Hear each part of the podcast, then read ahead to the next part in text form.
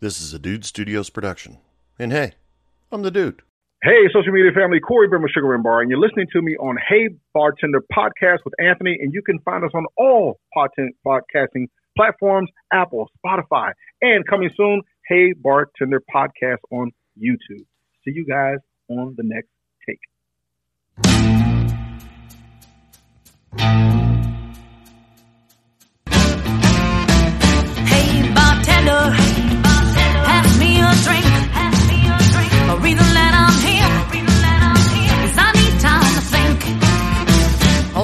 No, like I said, man, the, uh, this is just a video podcast. Or, I mean, an audio podcast. There's not going to be any video.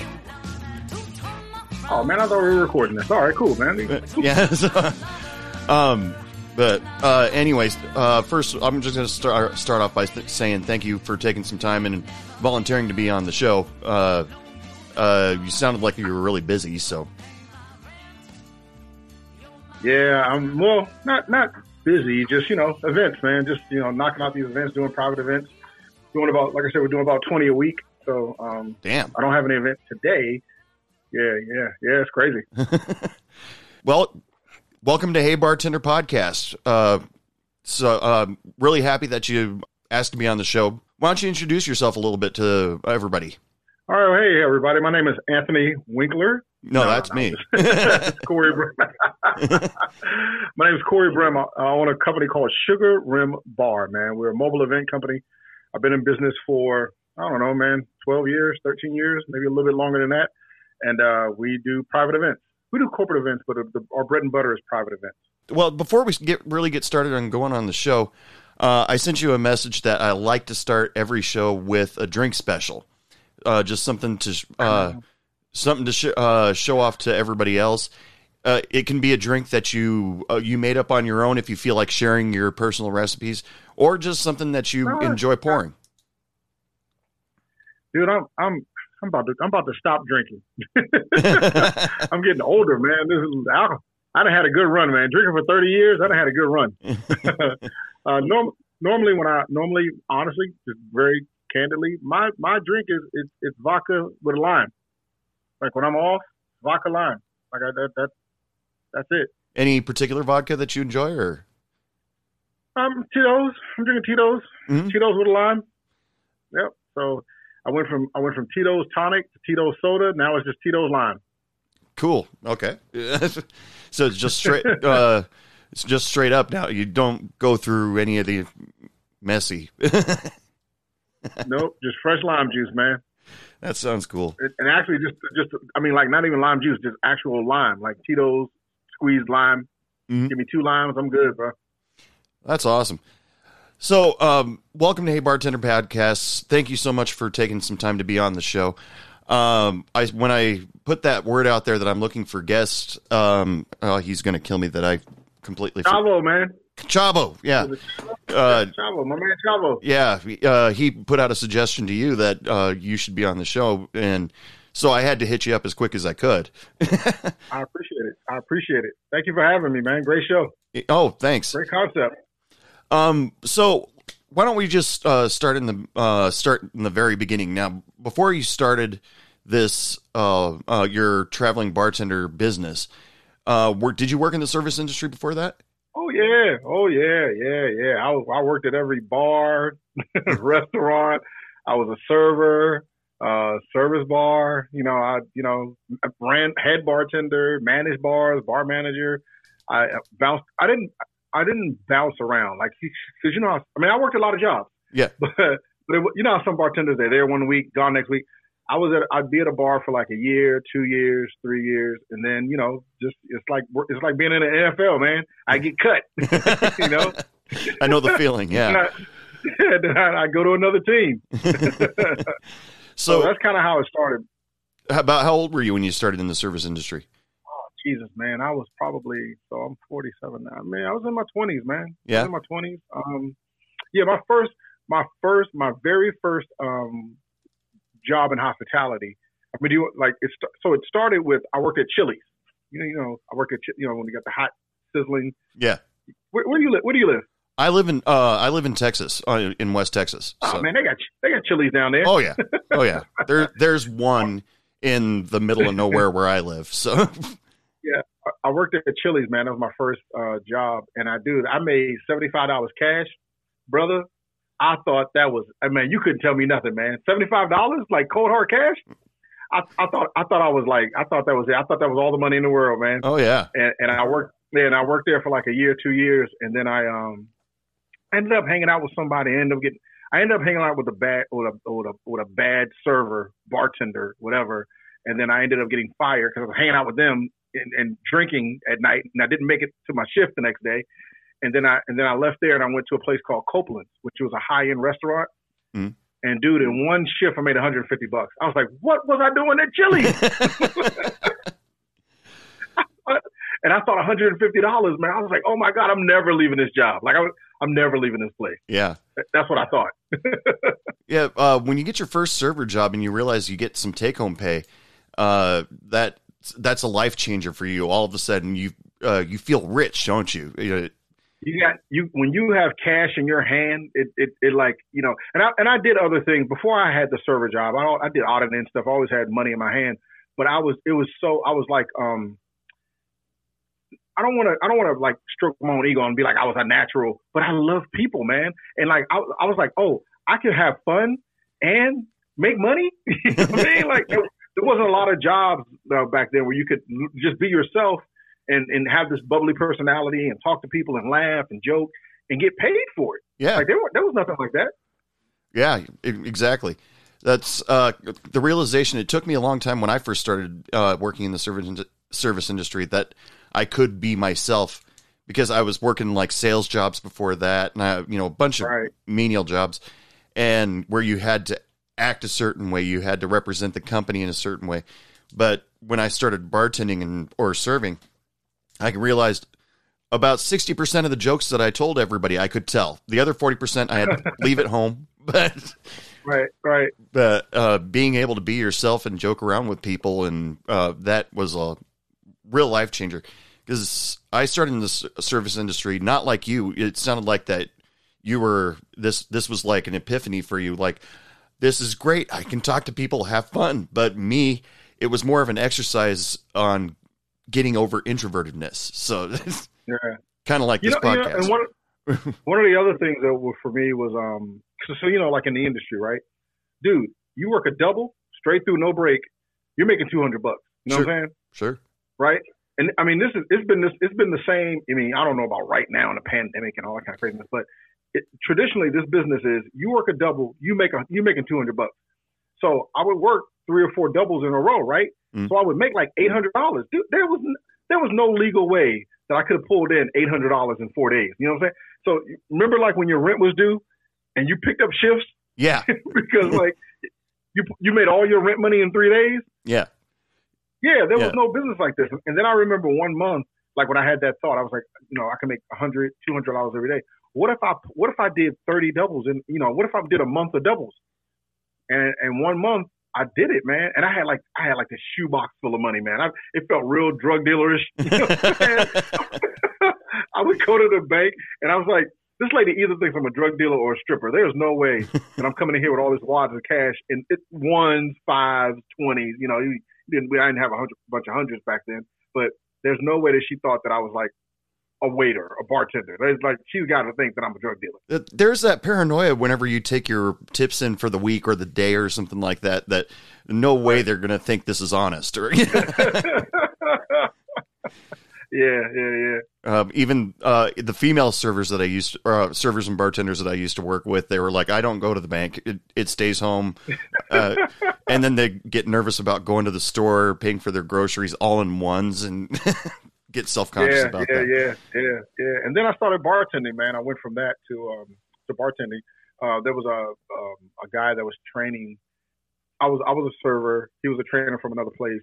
And he's like, dude, you make an awesome bartender. And the one thing, and now this was, God, man, this is, God, man, this is so long ago. The one thing, there were there were key pivotal people on my on my journey that helped me. Like the first guy, when I got that job at Chili's, there was a guy named um, Jimmy Flowers. I'll never forget him. He trained me how to be a server. And this was like old school, bro. This is like, there's no, there's no YouTube. There's no internet. Yeah. There's no Facebook. You know what I mean? he taught me like customer service, like for, and this is at Chili's, you know what I'm saying? Like he taught me like straight up how to treat people. And I always, and I'm, I'm friends with him to this day. I always credit him because if he never gave me that foundation, I really don't think I would, you know, because service is really where it's at. I mean, that's, you know, you know, whatever, whatever we talk about, um, service is what, what we hang our hat on. Right. And that opened so many doors for me. And then there was this guy that, um, so I was a server. He saw me being a server. He's like, dude, you make an awesome bartender. And then that guy also told me, he's like, he said, listen, um, don't ever become a bartender. He said, always be a server. You're going to be a bartender. But he said, always treat people the same way you're treating people as a server. Okay. I because bartenders have this complex, you know what I'm saying? They got the God complex. Like, you know, no one can make a drink better than me. I'm, you know, I'm the everything. And they have that thing, which is cool. But he said, if you'll go so much further if you look at it, just like you're looking at it like a server, but serving the drinks instead of the food. And that's something that always stuck with me. So I never, I never became the, uh, And, and I don't, you know, I don't want to offend anybody, but I never became the mixologist. You know what I mean? Like I wasn't. Uh, yeah, I, was I hate that man. term personally. It's, are you a mixologist? I'm a damn bartender. What the hell? I'm a bartender, man. Yeah, what do you want to drink? And uh, I was making more money selling vodka cranberries instead of, you know, Saint Germain, elderflower, whatever, picking some leaf off a mountain in Japan. Yeah. Uh, I'm like, yeah, you know, I was a margarita. Cool. Got it. Yeah, I have no problem with these people that uh, say they're mixologists and their presentation sure. of the pictures that they put up on Instagram or something like that. They're beautiful looking drinks, but it, uh, I used to work in a higher speed bar, and I'm like, I wouldn't have no time to make that ever. None, none, none, none, none. And how often do you keep things like passion fruit in your well, you know? Yeah, yeah, exactly. But uh, that's cool. That that's that's awesome advice uh, to, you know, remember that you're a server uh, to go behind the bar. That I bet that made a huge difference. It's it, it, it has literally served me well all of all these years, man. Um, one of the one of the great things that I think a lot of our clients um, really respect for on us is that even when we do their events, we treat them. You know, I'm not, and I'm not just saying this because I own the company. Really, mm-hmm. like. You can't teach passion. You can't teach integrity. Like you really have to have a love for people um, to do this business, man. And the one, the greatest thing that I really love about the bartending business is, dude, no matter who you are, right? You can say that you love people and you can say that I can mix drinks and you can say all of that, but you got to get behind that bar and you got to do it. Right. You know what I mean? Like this is the one thing in life that like, I mean, you can, you can almost get away because like you could sort of hide, even if you were a chef, you can kind of hide your skills in the food. You can't hide it in bartending. Like you got to make the drink. Yeah. You got to make it. Yeah, exactly. You know, uh, while you were bartending though, um, uh, you got to know your customers really well. You got to, uh, you, did you learn the drinks as you went as your bartender or did you, uh, uh, did you pick it, just watch the bartender as you were serving? Uh, how did that, most of that get in your head? You know what? That's a, that's a pretty great question, man. How did I learn drinks? I, my, well, first of all, I was drinking. So, oh, well, that so, helps. You know, I was I was drinking a lot, so that was that. And then, uh, yeah, um, so one of my jobs that I worked at, I worked at the Cheesecake Factory. You ever work at the Cheesecake Factory? Never did. Bruh, you ever seen the menu on the Cheesecake Factory? Yes, I have. I had to know I had to know all of that. Uh, all the Inside, food and drinks and everything? Everything. The cheesecakes, the food. Everything, bro. The cheesecakes Everything. alone would give me a headache just to try to learn all of those. Yeah, I crammed all that stuff in my head, man. And then when, and then at the Cheesecake Factory, man, that was another one of those places where um, I worked six days a week. I mean, I loved, I loved the Cheesecake Factory. It was great. The people were great. The food was great. It was a great atmosphere. Um, but but I learned, you learn those drinks. You learn them quick, man. And, you know, because you're making, dude, strawberry, you know how many strawberry mojitos you make at the Cheesecake Factory? You know how many pineapple, watermelon mojitos you make every day? No. A thousand. Really?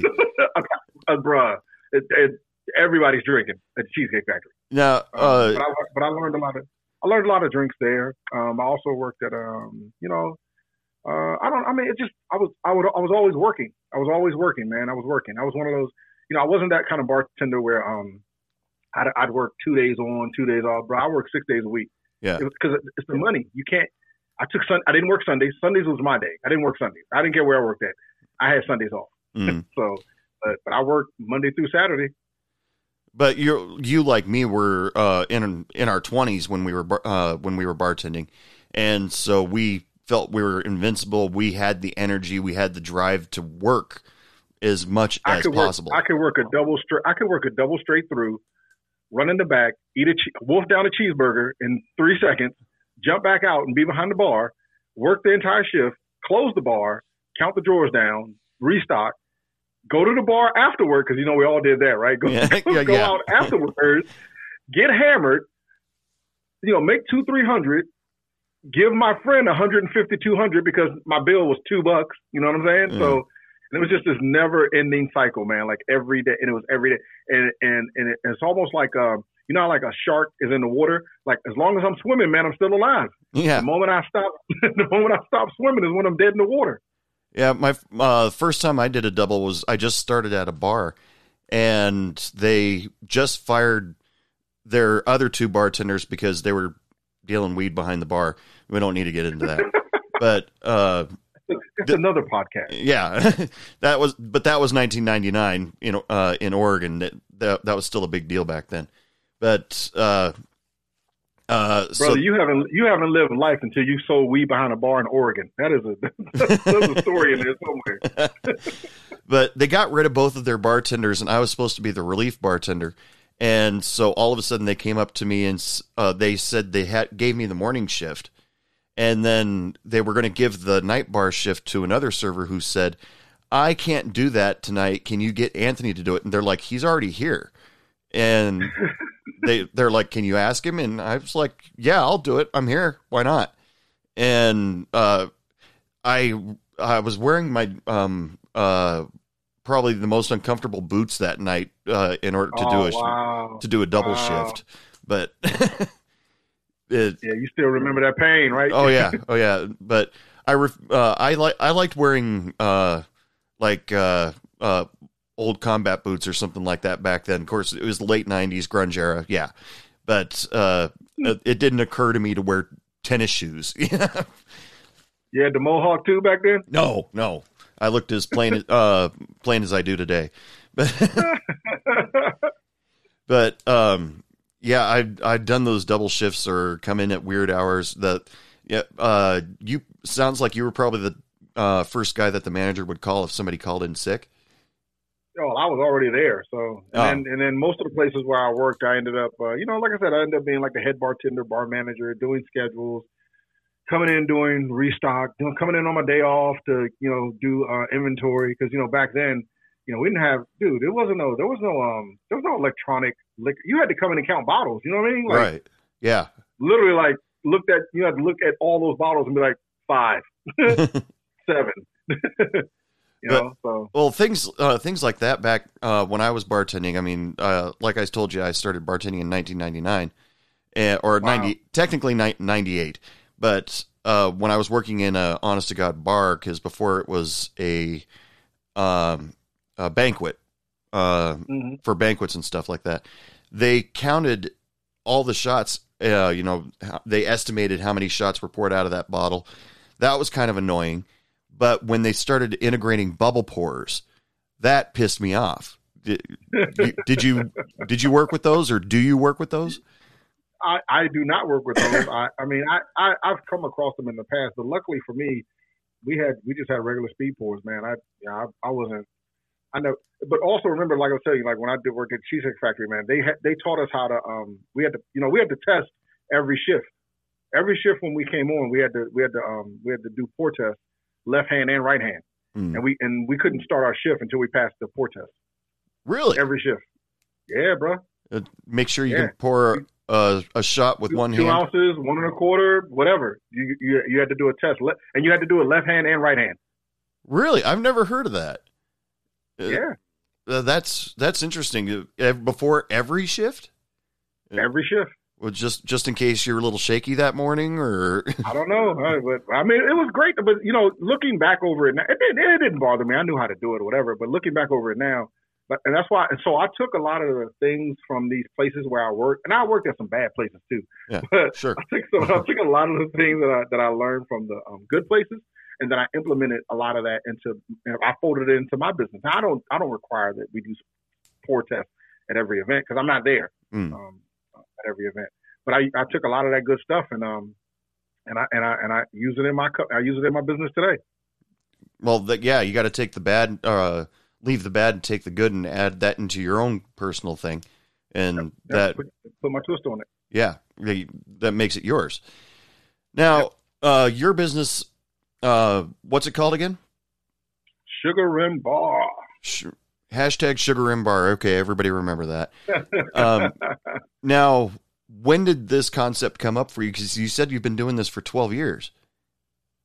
Yeah, so the the last, so uh, right before I started this, I was I was I was bouncing around between two or three bars, right? So I was I was working at one bar. I was I had just started at another bar, and then I kind of like was moonlighting at another bar at night, mm-hmm.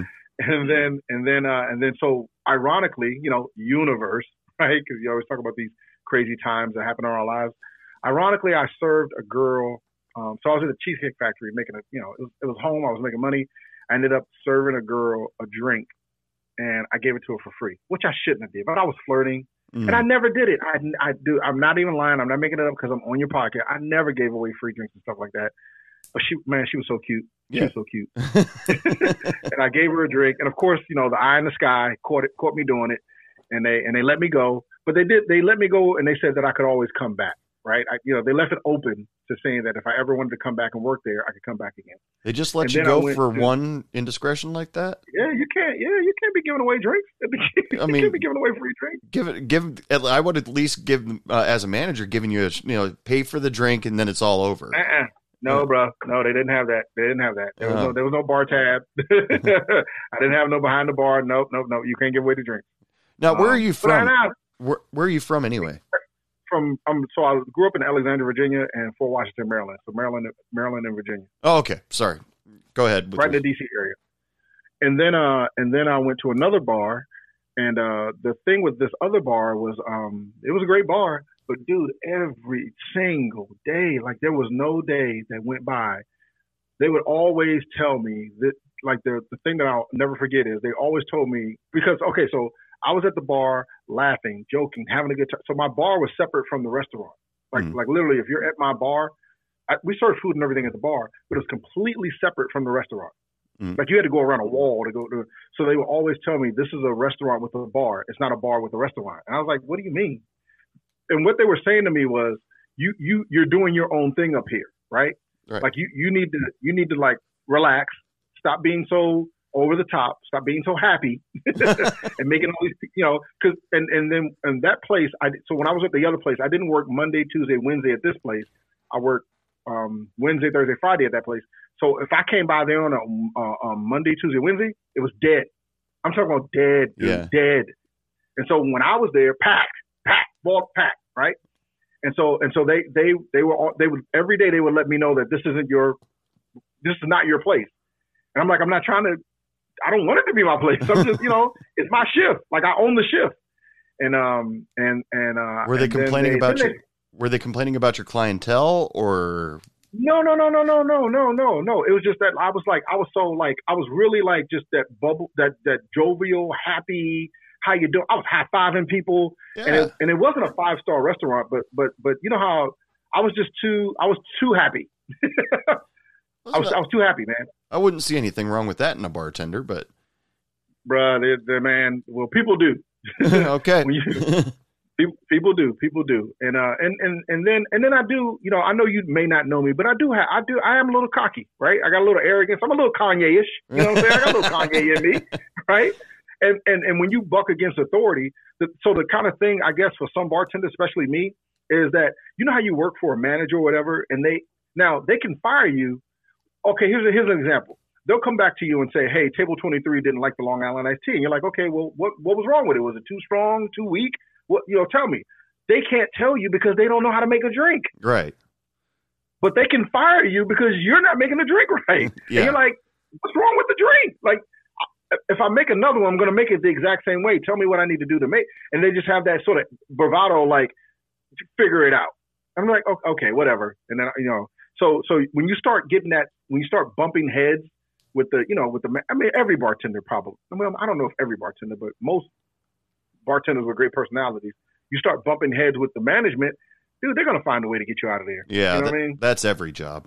Yeah. Yeah. Every job. And then, and then one day they pull me into the office and, and, and ironically, the crazy thing about, so around this time, this is around two thousand eight ish or whatever, somewhere around in there, I think maybe like the stock market's getting ready to crash, all that, you know, all that. And so when they fired me, I went to another bar um, around the corner and place was dope, but dude, they closed at two. We didn't get out until six a.m. because we stayed drinking every night. Uh, when I say yes. every night, every night, bro. Every night. Take, we partied every night. Take advantage of those shifters, yeah. I would come out and the sun would be up. And then and then just that was and that was like spiraling. So not only that, you know, the market's crashing, I don't have no money, I'm blowing my money every night. And and it just my life was just spiraling out of control. And then um then one night from there, the manager came over to me and he and he and he let me go. I don't even know why he fired me. Mm-hmm. I still t- like I don't even know why he let me go. He, he, he's like, it's not working out here. And when I when I lost that, that was the last place I ever worked. And I swore from that. Well, not not when I got fired, but once I got myself together and out of depression and all that kind of stuff, yeah. I swore that I was I swore that I was never going to work for anyone else ever again. And then I had these ideas. I loved the business, but I, I did not want to go back into the restaurant business, man. I got tired of the B S. I got tired of the um of the managers. I got tired. Every time a manager would come down from New York or whatever, everyone's running around all crazy, like, oh my God, Anthony's coming. Like, so what? So what, right? Uh, so, so I thought about what I could do, and um, and I, and I called all my friends. I said, "Hey, listen, guys, if you're ever having a party, um, give me a call, and I'll come bartend your party. Look, I'll even I'll bring some alcohol, I'll bring the juices, whatever." I, you know, I was just trying to get some traction to um, get you know to get something going, it, and, and and I didn't really know what it was. I mean, I kind of had an idea. I just I just knew that I didn't want to go back to inside of a restaurant, and of course, none none of my friends called me. They didn't call me. None none of them. None yeah. at all. Um, like a couple did, like a few did, but you know, in the beginning, like even like even when you're doing the podcast, nobody sees the vision. Right? They don't. They don't understand that you're going to be interviewing Gary Vee one day. They don't know that. You know what I mean? They just they just think you're just they think you're in your garage, you know, with a tape recorder, podcasting. They they don't they don't see the full thing. But in the beginning, I knew that I had something, and I knew that. Oh, I went back to my roots, right? I knew that if I served people, right, if I treated them like they like they gave me a million dollars, if I over delivered on service. If I gave them a fair price, dude, I'm from the street, man. That's a good deal any day. Yeah. And and, and all I and all I had to do was I'm gonna I'm gonna take a bunch of L's, right? I'm gonna get punched in the face a lot, but there but if I keep putting in that work, it's gotta. T- I can't do this level of commitment and work and it not turn. There's got to be a turning point, whether it takes a year or five years. If I work every single day and take no days off, there is no way you're gonna sit here and tell me mathematically that I can't win. Mm-hmm. And I start winning. As long as you keep at it, if it's your passion, as long as you keep at it, the everything will start coming to you. That was uh, mm-hmm. that was advice that I got from a, another podcaster when I was first starting out this show. He says, just keep at it, and eventually people will come at you. Consistency, man. It's consistency. Yeah. Look, the, the the thing about it is when when I when when you break it down, it's like a you know similar to baseball. You just gotta get on base. That's it. The yeah. runs will come. Like you can, like if you keep getting on base, you're gonna go from first to second to third to home. You just just keep getting a man on base.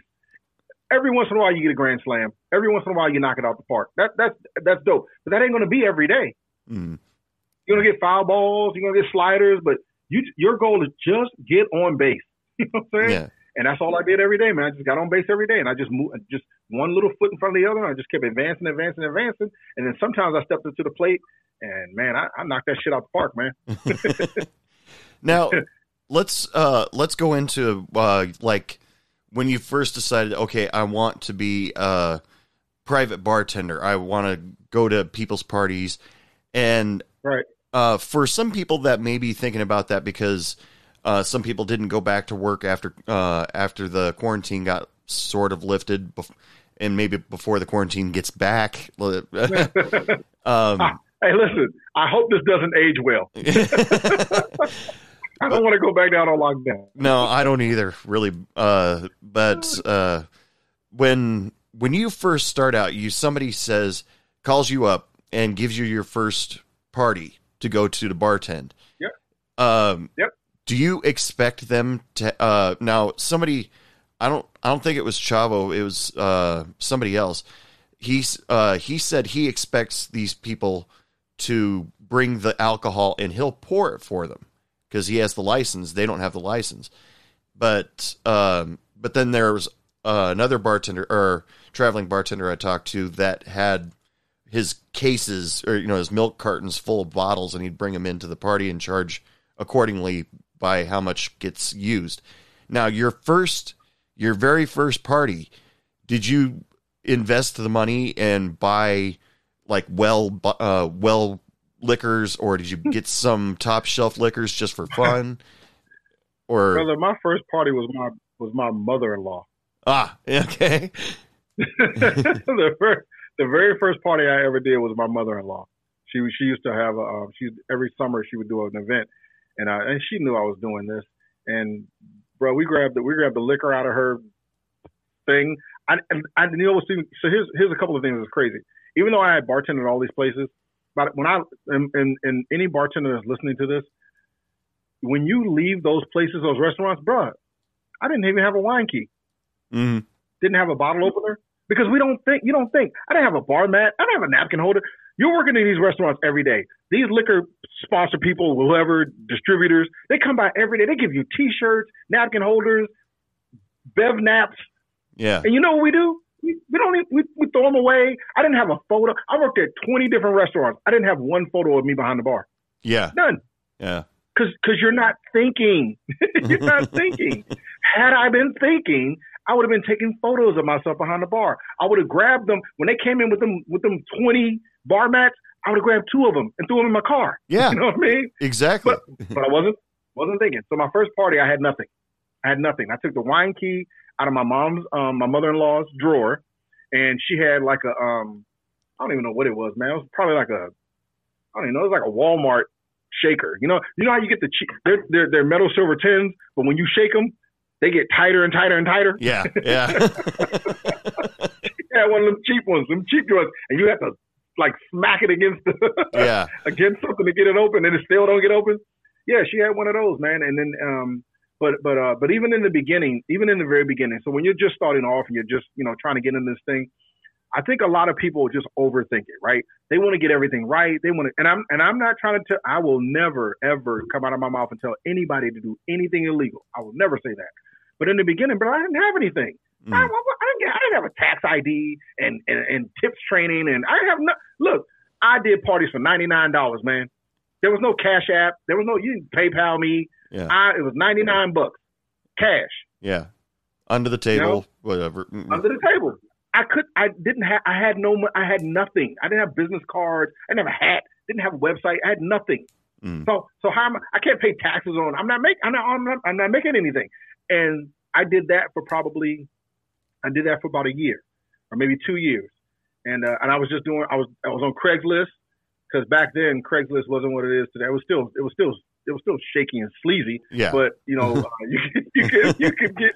You could, you could you could uh you could get events from Craigslist, and I did parties for ninety-nine dollars, and then I built that up, and then uh, there was, um, uh, uh, a company called me, and they wanted me to do their holiday party, and um they and then by the time I totaled out everything everything that I needed, um it was gonna be ten thousand dollars, so they were like, who who should we make the check out to? Now I had been saying that I was Sugar Rim Bar, no tax I D, no nothing. If you paid me with a check, it was Corey Brim. And I was like, oh, just make that out to Corey Brim. The H R lady looked at me like like I had nine heads. Yeah. She was like, sir, excuse me? I said, yeah, yeah, just make it out to me, Corey Brim. She said, I cannot. She said, you need to give me a W nine. I need your tax I D number. I said, oh, yes, make it out to Sugar Rim Bar. I'll send it to you. Dude, I left her I left her place, went straight down to the um the the, the tax office, because every city, municipality, wherever you work, I got my business I D. I left I left there. I went to the bank and got my checking account. that ten that ten thousand dollar check is what really launched me as a as a like a legitimate business. Yeah. Because up until then, I, I didn't have no money. I was doing, you know, I was ninety nine bucks, man, in tips. I was ninety nine dollars in tips. It so so it sounded like you kind of learned it as you go. Uh, yes. I mean, this was yeah. early days of social media, so the groups on social media about traveling bartenders and all that stuff were, because I, th- I think it was Chavo that uh, told me that you guys kind of all communicate with each other and say, hey, there's a job over here, there's a job over there. Uh, that probably would have been useful for you back then. Yeah, so so so another pivotal point in my business is I met this guy named Dave, and Dave was working with the company. I was I was just a bartender, right? I was just doing parties. I was a bartender. It was I didn't have again. I still had nothing, right? Mm. I still had nothing, but I met this guy named Dave, and he worked for a company. And I and I don't want to necessarily say that I'm putting his financials out there, but the the business that Dave worked, they made millions of dollars doing what I did, right? But they, but they, they had everything, man. They had the trucks and the tables and the chairs, and I mean, anything you could think of, they had it. And Dave, when I met him, even from the very first moment I met him, he helped me so much. And it was, it was something completely different that I did not see in the bartending world. Like, okay, you're in Texas, right?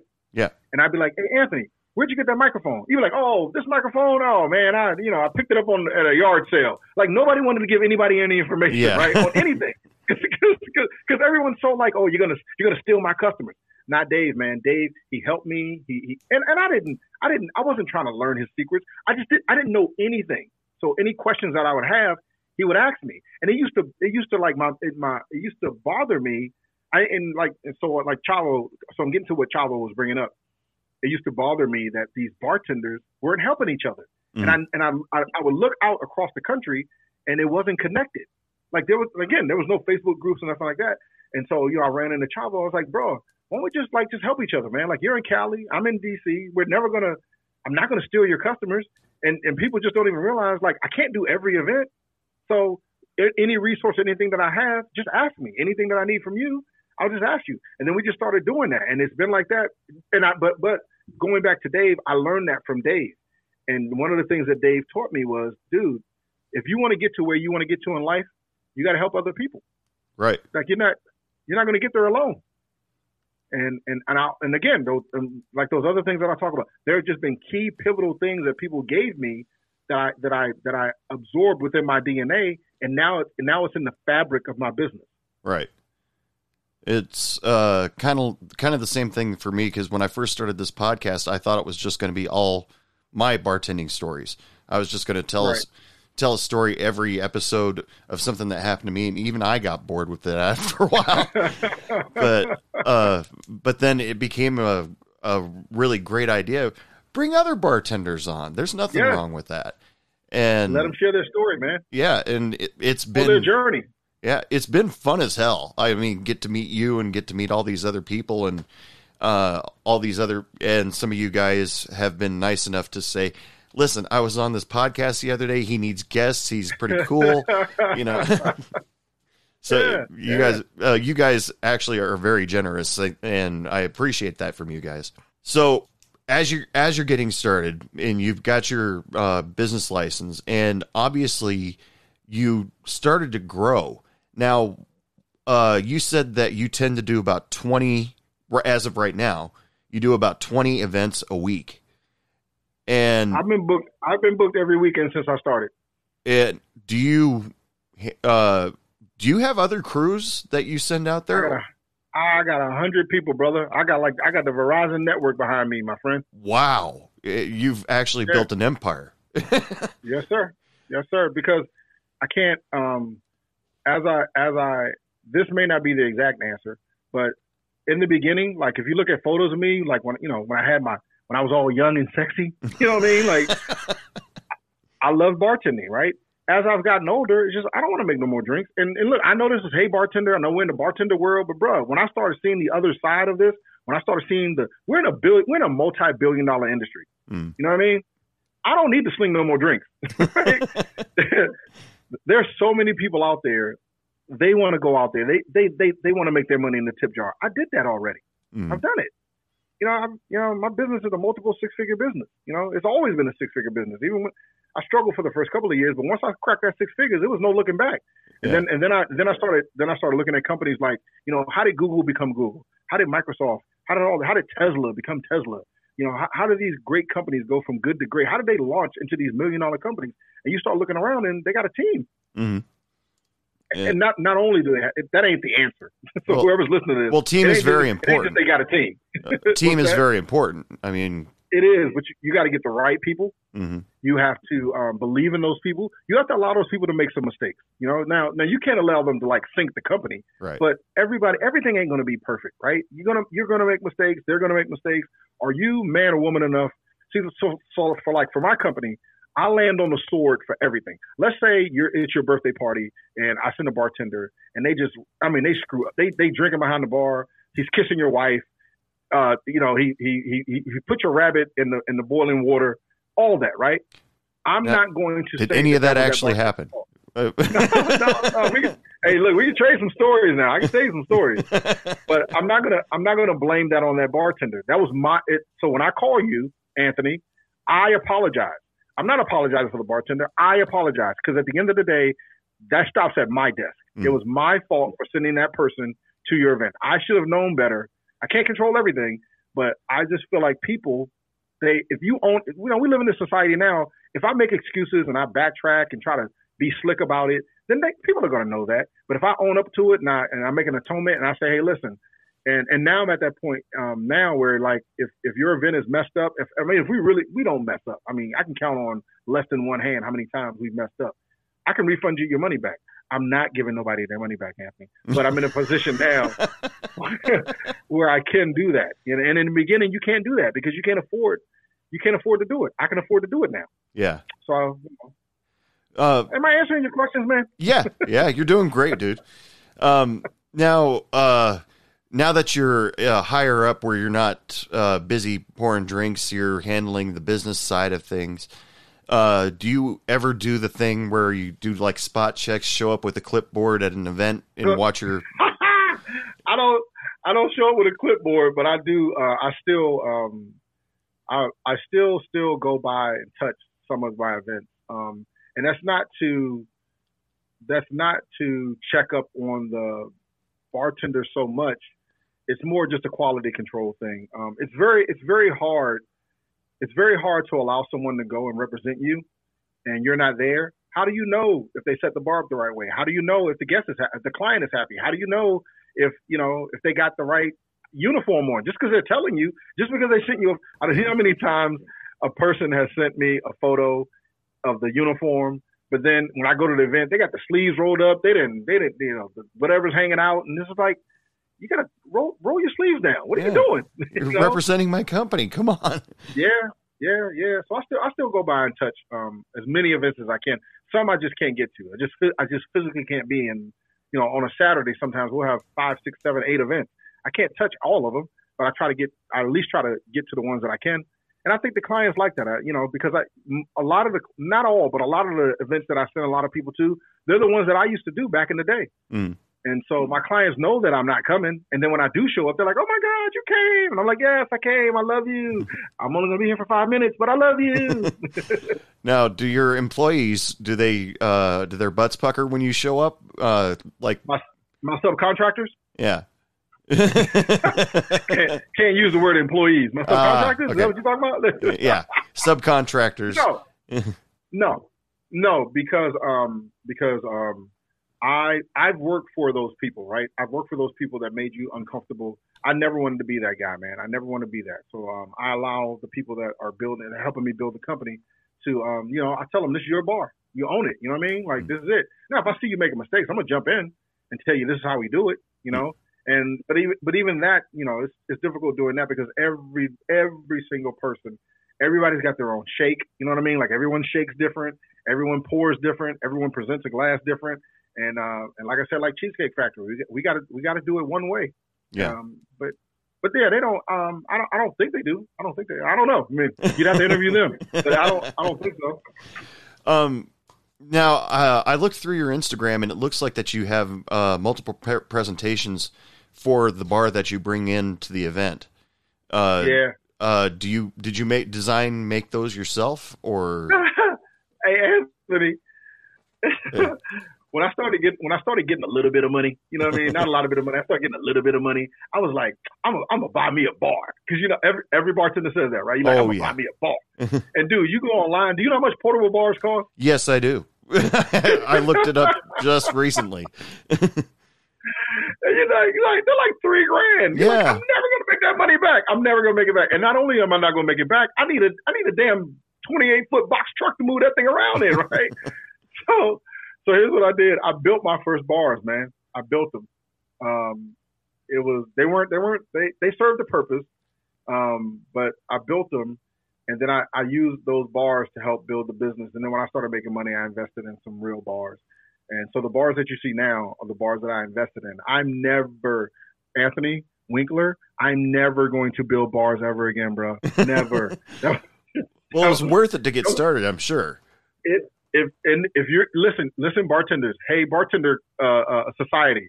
Uh, if you're out there and you're and, and you're in the beginning phases, I would say if you don't have the money to definitely build your bars, but the very moment you get enough money to buy a bar, buy a bar, and the bars that I had seen that were out on the market, here's here's here was another thing that kind of like made me mad about the three thousand dollars price tag.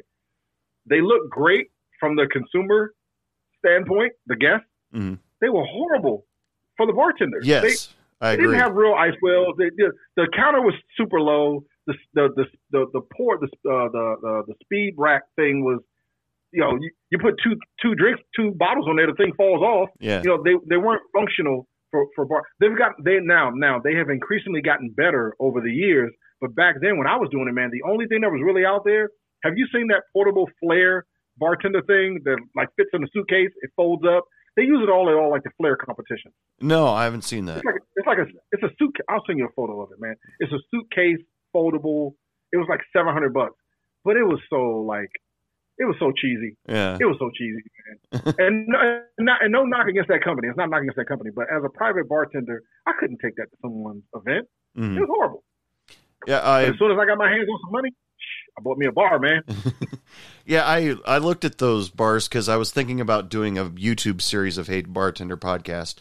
And uh, I wanted to look good behind uh, behind a bar, make it look like I'm a bartender talking to the talking to people. But like yeah. you said... They were all so low, and it didn't feel like being behind a bar on, in my point of view, of being behind right. the bar. Like you said, everything right. was so low. And it was it's good for, like, a man cave, but right. when you're trying to do professional stuff, no. yeah, yeah. So do you have a YouTube channel? Uh, technically, yes. It's a Hey Bartender Podcast, but it's just audio ver- uh Of Bruh. audio of Bruh. the show. Uh, You're killing me, Anthony. You need to record this. You need to put this on YouTube, man. Yeah, I've been working up to it. Uh, it's just, just upload it, boss. I got I got twenty thousand followers on YouTube. I get a check every month from YouTube, brother. Really? Don't overthink it. Don't yeah. just hashtag just upload. it'll work. It'll work itself out, brother. Yeah, I've I've been working uh working up to it. I mean, I've got. Almost two hundred episodes of Hey Bartender Podcast available on all the streaming platforms. But did you do all the? Did you do it like this? Yes.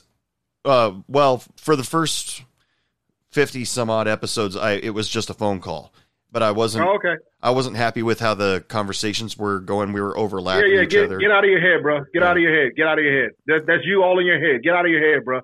Upload it. Mistakes and all. Mistakes and all, bro. Oh yeah. Upload it. And, uh, but, uh, yeah, I've been trying to figure out, but there's, there's so many bartenders out there that have YouTube videos on how to make drinks. And so what, uh, if I, I thought if I could go the Joe Rogan route and actually have the bartender in the room with me, that would be more interesting. But yeah, I'm with you, but, yeah. but do it the, do it the Anthony Winkler way, man. Okay. So uh, a lot of pop culture. Upload it, brother. I'm t- listen, I get a check every month from YouTube. Are my video? No, my videos are a whole lot better than what they used to be. But I, I, I don't have a, I don't, I don't have a, like, like I got, I got ring lights and, and, and stuff now. And this, I didn't have this in the beginning. It's a process. I just kept like the same thing as I built my company, dude. The, the thing is, any, any, any, and I know what, I know this is Hey Bartender. I get that. yeah. Anything that you want, anything that you want to do, you just gotta just do it, bro. You just gotta do it. Anybody yeah. that's listening to this, you're out there thinking to yourself. I'm, you're watching all these videos. You're watching all these cocktails. You're thinking, "Oh, I'm gonna do that. I'm gonna do that." When? Yeah, just do it. You just gotta just do it. Pull, uh, just pull. Make mistakes. Yeah. Make mistakes. Make mistakes. We're not, you know, life life is short, man. I had a friend of mine pass away the other day. Had a heart attack in his sleep. Gone. Uh, yeah. Life is short, brother. Launch it. Launch your launch your launch your podcast. Get your Hey Bartender T-shirt. Get your Hey Bartender mug. Get your Hey Bartender uh, sponsorship. All that, man. Launch everything. Hey Bartender trucks. Now I've already got I've already got some Hey Bartender swag going, which I'm going to send you some. Uh, I'll get your information after the show, but uh, but uh, yeah, I am trying my hardest to get out and spread the word about it. But it's uh, it, it's just finding the time. Well, COVID hurt uh, hurt me trying to go out and meet people face to face. However, when I did find bartenders on social media that were talking about your, they missed working behind the bar, it was really easy to get guests during COVID because right. nobody was doing right. anything. right, right, right, right. Did, uh, did your business slow down a little bit during COVID? My, my business came to a screeching halt. Screeching halt. That sucks. Uh, we, I didn't, my phone did not ring for sixteen months. I bet, uh, bet that was a little depressing. um, not really because, um, so again, you don't know, but if you do ever take the time to research and go watch my videos, I um I put out content explaining to people, even even my staff. I tell them, like, these events that you're doing, um, you know, the money that you're making, put some of it away. Yeah, yeah. Because in this, dude, we could have a whole nother conversation about this industry and how we don't save any money, we don't have any credit, we live in data. I live that life. I live that life. I live paycheck to paycheck. Well, I you know we don't get a paycheck anyway. I was living um, shift to shift. You mm-hmm. know, like I said, I'd make I'd make I'd make eight hundred dollars in three days and blow it, and be back to working a double. I was like a crackhead. You know, you almost you almost, you're almost like a crackhead in, in this industry. So I was I was so I had lived through that. Right? Remember I told you two thousand eight happened, lost everything, and then when I built this, I had a different mindset. My mind now was, and plus I was getting older, and I never, I, my my greatest fear, my greatest fear, you ever go into those places and you see the bartender and he's like eighty years old and he's still slinging drinks, and he's not slinging drinks because he wants to, he's slinging drinks because he has to. Right. like, like he ain't got a pot to piss in or a window to throw it out of. I was like, I do not want that to be me. So I fixed my credit. I um, built up my business. I started um, reinvesting back into my business. I started getting capital. So when the pandemic happened, uh, you know, knock on wood, I was in a good spot, man. I had money saved up. I could pay my bills, you know, and that, and that's kind of like what I advocate now. So what I advocate now, and you know, maybe you hear it in my voice, I advocate for people to, like, even though my, even though my team works with me and they help me build my company, you you can't be with me and you're struggling. You can't be with me and your credit's jacked up. You can't be with me and you're not giving back or help. So we, we I don't want you just to do these events, make money, and then you're always just hustling to do events. I mean, you're also an adult. I can't hold your hand, but you have to, like, you got to want more out of life, man. Yeah. You, you got to want more because I, this, this business, this world will eat you alive. Yeah. Early on in this podcast, I used to uh, give advice to people uh, every night when you get home after your shift, put away in a shoebox five, ten, twenty dollar bill, whatever it is, and just put it in a shoebox and write a note to yourself on top of it. Do not touch until a certain date. That's your goal. And uh, I'm gonna give, I'm gonna give you a higher hack, man. I'm gonna give you a higher hack because uh, one of the other things that I'm very apt that that I feel that I tapped into and why I think I was able to take my business to another level is uh, I know people. So what I tell my people to do is go to the bank.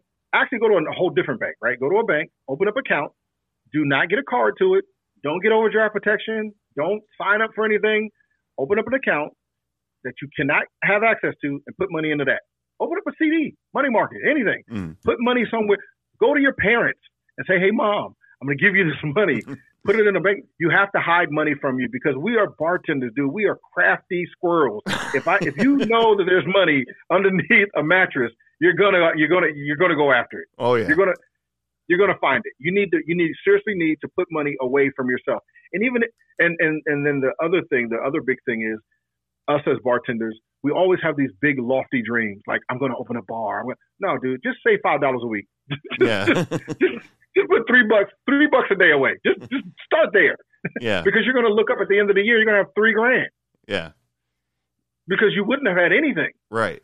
And how many how many time, how many years have you been bartending? Ten, fifteen, whoever's listening to this, you've been bartending for five years and you don't have a savings account, but you make two hundred dollars every day. Come on, man. Yeah. Put some money away, man. Oh, I've done it before. Because a rainy day's a rainy day's coming. Yeah. No, no, no, I was just saying, a rainy day is going to come. It's coming. I've done that a dozen times before where I, I work, I, I had a really good tip tip week, and then all of a sudden I sit back and see the eight hundred thousand dollars that I didn't spend all week, and then all of a sudden I'm like, you know, there was that really cool guitar at the music store that I really liked. I think I can pay for it. And yeah, that's money that could have been saved. Because did I need the guitar? No. Did I want it? Yes. yeah, yeah, but, and and then and then we never talk about, like I said, like I said, I don't want to go too far left, but we never talk about credit. You know, bartenders are out there living paycheck to paycheck, roommate to roommate, apartment to apartment.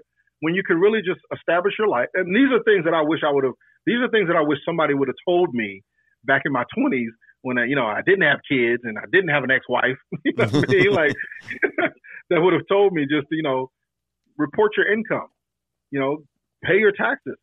And not even pay your taxes, write this stuff off. You know what yeah. I'm saying? Like your dry cleaning, your your your your your, your gas, the, the meals that you eat. That that's an expense.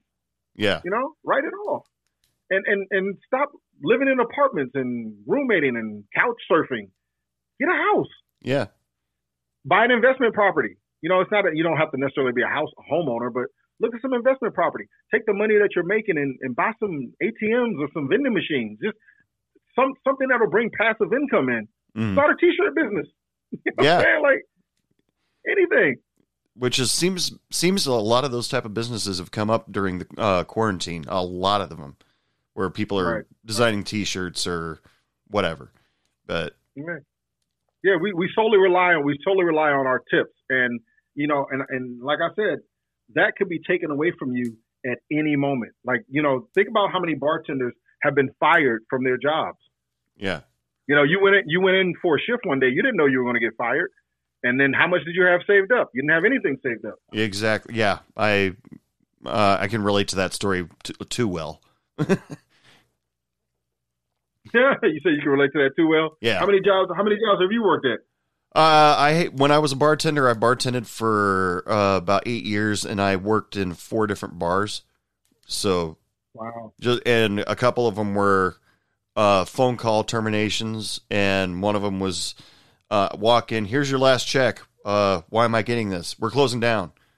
And I'm like, yeah, okay. yeah, yeah. Appreciate the warning. Or it, yeah. Or even, well, you know, you know, as a, you know, cause I've been on kind of both sides. You, you know, you can't warn the staff that you're closing in two weeks. They ain't coming back tomorrow. They're not coming. If you knew that the restaurant was closing in two weeks, you're out. And not only are you out, you're, you're going to take half the liquor with you when you go. Yeah. We'll take as yeah, much so as we I've can. All, all the promotional material that's up on the walls, uh, the liquor, the chairs. Yeah. Yeah. I've been in that situation, man. I went to a, I went to a restaurant where I was making, man, dude, I was making, I was making, I mean, it's, I worked at a lot of places. I was making good money. I went in, I was going in, they were bringing the chairs out. It was just open yesterday. Yeah. yeah, and they, they were like, we're closed. You're like, damn, really? Like, just no warning? But um, anyway, we're coming up on the end of the show here. Uh, we, Aww, we, we where's the all button? Aww. we've been uh we've been talking for about an hour, and uh, I totally appreciate you being uh taking the time being on the show uh, out of your busy busy schedule. Is there? Uh, would you like to throw out your social media or ways people can contact you? Sure, absolutely. Guys, you can catch me each and every Thursday here at the Hey Bartender Podcast. I'm a- You're welcome back at any time, but I don't know about every Thursday. I'm going to make you commit to a time, man. You can catch us on YouTube at Hey Bartender Podcast on our YouTube channel, man. Come check us out over there, man. Everybody go subscribe. Make Anthony go. Make Anthony post videos once a week. No, you get so everything's Sugar Rim Bar, man. Sugar Rim Bar. Um, if you find if you find Sugar Rim Bar, we're on everything. We're on Instagram, YouTube. T- dude, I made a TikTok. Are you on TikTok? Yes, I am on TikTok. I made it. I put up a TikTok last night. I, I'm telling you, man. Let me go look. It's got like seventy thousand views, man. I'm trending on TikTok. I'm kind of a big deal, man. None of my videos are trending on TikTok. I think. Uh, the bus sixty-one thousand views on my last video. Holy crap! You might want to Google me, bro. None of my uh, none of my videos on TikTok uh, really do it. I think the most I've had on one video was uh, like a thousand views. You see that? Yeah, yeah, sixty-one, yeah, yeah, sixty-one thousand, man. Now I just got to monetize that. Is you that, can find oh. us on TikTok, Instagram, YouTube, Twitter, Snapchat. I ain't on Snapchat. Nah. Everything Sugar Rim Bar, man. Everything Sugar Rim Bar. It it, it all pop up. And if uh, people want to work with your services, you work in the D C area, or or so I live in the D C area. I live in the D C area, um, but we do do events all over the country. Now, Miami, L A, Chicago, Atlanta, New York, Pennsylvania. Um, I don't live in those markets, so you know, in Miami, maybe I do, I don't know, eight events a year. You know, here I do, I'm doing twenty a week. Miami, I may do eight. Vegas, I may do one. L A, I may do fifteen a year. I just don't live there.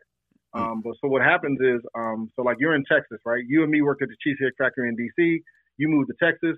You're like, Corey, dude, you got to come down here to Texas, dude. You would kill it. And I'm like, Anthony, I ain't coming to Texas. But here's what we can do. I can book some events. I can contract them through you. You do the fulfillment part. I'll take my little booking fee for putting it together, but you got to fulfill it. And as long as that um, thing stays open and fluid, I take my money from putting it together. You take your money for fulfilling the um, thing. If we want to contract it out to someone else, they can get paid. But at the end of the day, um, I trust you because I know you. Mm-hmm. You know, you're not just some Joe Schmo off the street and you're going to backstab me. Like, you know, I knew you. Right. Or I know you. So, yeah, we're in different markets too. But, I, but I'm in the D C metro area, man. Anybody want to get at me? So, okay. Yeah. So you, you can be uh, you can be talked into going pretty much anywhere. So that, that's. Uh, strip, spreading yourself pretty good. Uh, that's that's awesome. Yeah, yeah, I love it, brother. But um, listen, man, you were awesome. Thank you so much for being on the show. Uh, if any other time you want to be on the show, all you have to do is let me know. Uh, if you got something to promote, anything like that, just uh, drop me a line. And I appreciate you, brother. This was this was awesome, man. And uh, hopefully it com- uh, it all comes out a little bit easier. Sorry, we had the rough start at the beginning of the beginning of the show. You're good, man. You're good. You're good. It's part of the business, man. But anytime you need anything, man, just like you did, reach out, call me. It's best if you uh, text me. That's probably the best way to reach me, man. Okay. Call me or text me. All right, people, it is last call. Last call for alcohol. Come on up to the bar and get what you need because we are closing soon. Uh, big thanks to Corey Brim for being on Hey Bartender Podcast. You were awesome and really inspiring guy to talk to. I mean, Uh, after we stopped the interview, he actually gave me a lot more encouraging words and uh, ideas on how to uh, spread the podcast out a little bit more, reach more people. He was really cool as hell.